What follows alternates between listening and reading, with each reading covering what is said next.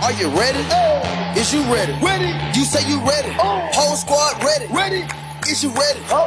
Are you ready? Ready. Is you ready? Hello，大家好，这里是 Rio，欢迎大家收听最新一期的群英基地，一个属于亚特兰大老鹰球迷的中文播客节目。那么今天其实是美国的这一个感恩节，所以我们也先提前录制一个特别节目，然后刚好也是我们群英基地的第五十集啊、虽然这个节目播出来的时候呢，应该老鹰跟国王的比赛还没有打，但是嗯，不管怎么说，先录一下吧。那么这个五十集特别节目呢，其实想讲一讲当初我是怎么样成为老鹰球迷的，呃，也是很很感恩吧这一段经历下来。那么我其实是在一八年的大概是下半年的时候就搬到亚特兰大啊、这一边读博士。那么我所在这个城市呢，其实并不在亚特兰大，也不在乔治亚州，但是离的是挺近的，所以基本上，呃，有时也会开车过去玩。那么当时我来到这里之后呢，然后有订美国的那一个电视嘛，所以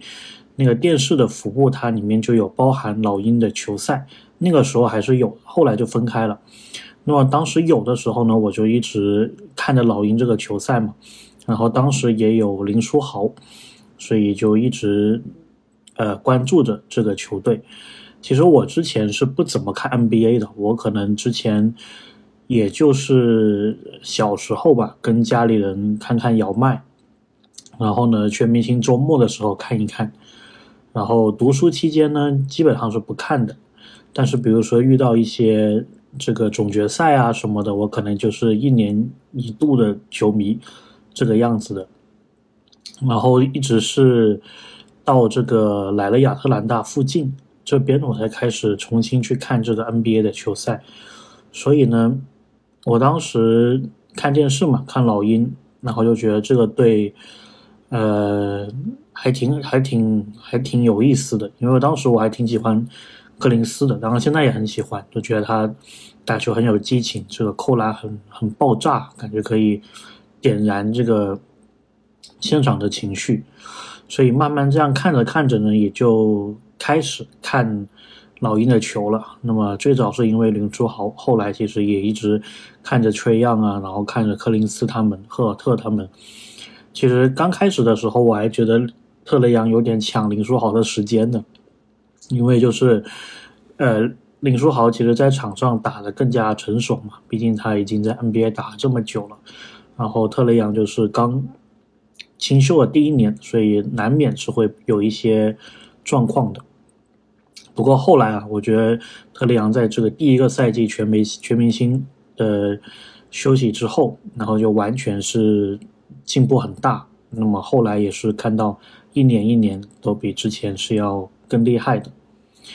所以我印象中，我应该是在一八一九赛季，当时二月份还是三月份的时候，第一次就是去老鹰这个现场看球。那么老鹰这个球馆 s t a y Farm Arena 其实是呃比较新的一个球馆，然后各方面都是设施很好，然后现场的氛围也挺好的，票价也不属于贵的那一种。所以呢，第一次去了之后就有点上瘾了，就以后每逢这个周末，甚至有时工作日都会想来看个球怎么样的。那么当然刚开始的时候，老鹰这个战绩不是很好。那么后来也是在这个二零二一赛季的休赛期，然后有补强，然后一下子就是啊、后来打进东决了。所以从这个球队从刚开始摆烂的时候，看到后面这一路看下来，其实作为球迷来说是非常的欣欣喜的。那么特别是之前美国也是有这个疫情嘛，所以这个一九二零赛季的中间的时候，比赛就没有了啊、很长时间也没办法现场看球，所以那个压抑的那一种感觉啊，也是慢慢的释放。然后人在美国其实也多多少少也是挺挺孤单的，挺闷的，所以多多少少把这个看球当成是一个寄托吧。然后也在虎扑上啊，跟大家分享很多这一些现场的东西，然后还有老鹰队的东西，所以慢慢的就开始报道或者说关注这一支球队了，然后也是变成现在这个还算是挺了解这个球队的球迷吧，然后也会买很多这些球衣啊、相关的周边啊，啊，乱七八糟的，然后也是因为这个原因吧，然后也可以接触到一些。NBA 的球员跟他们有互动，所以感觉这一路走过来还是确实也是值得非常呃要感恩的，对吧？也也好多年了，这样子看下来四年多五年，然后我是读博之前嘛开始关注这个老鹰的，然后现在也差不多要要毕业了，以后也不知道会不会呃可能搬到亚特兰大或者还是怎么样，这个还没有。嗯，还没有太多的计划，但是这一这一期节目，反正就是大概的讲一讲，就说当初是怎么样的喜欢上这一支老鹰队的。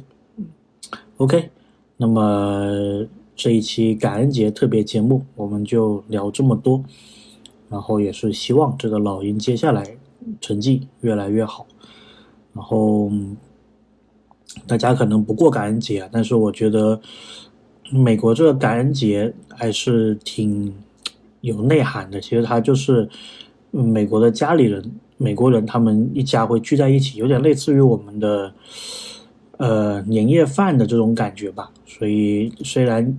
并不是国内的节日，不过大家也是可以啊，就是借着感恩节，然后跟家里人呃多聚一聚，多聊聊天什么的。OK，那我们就下期再见。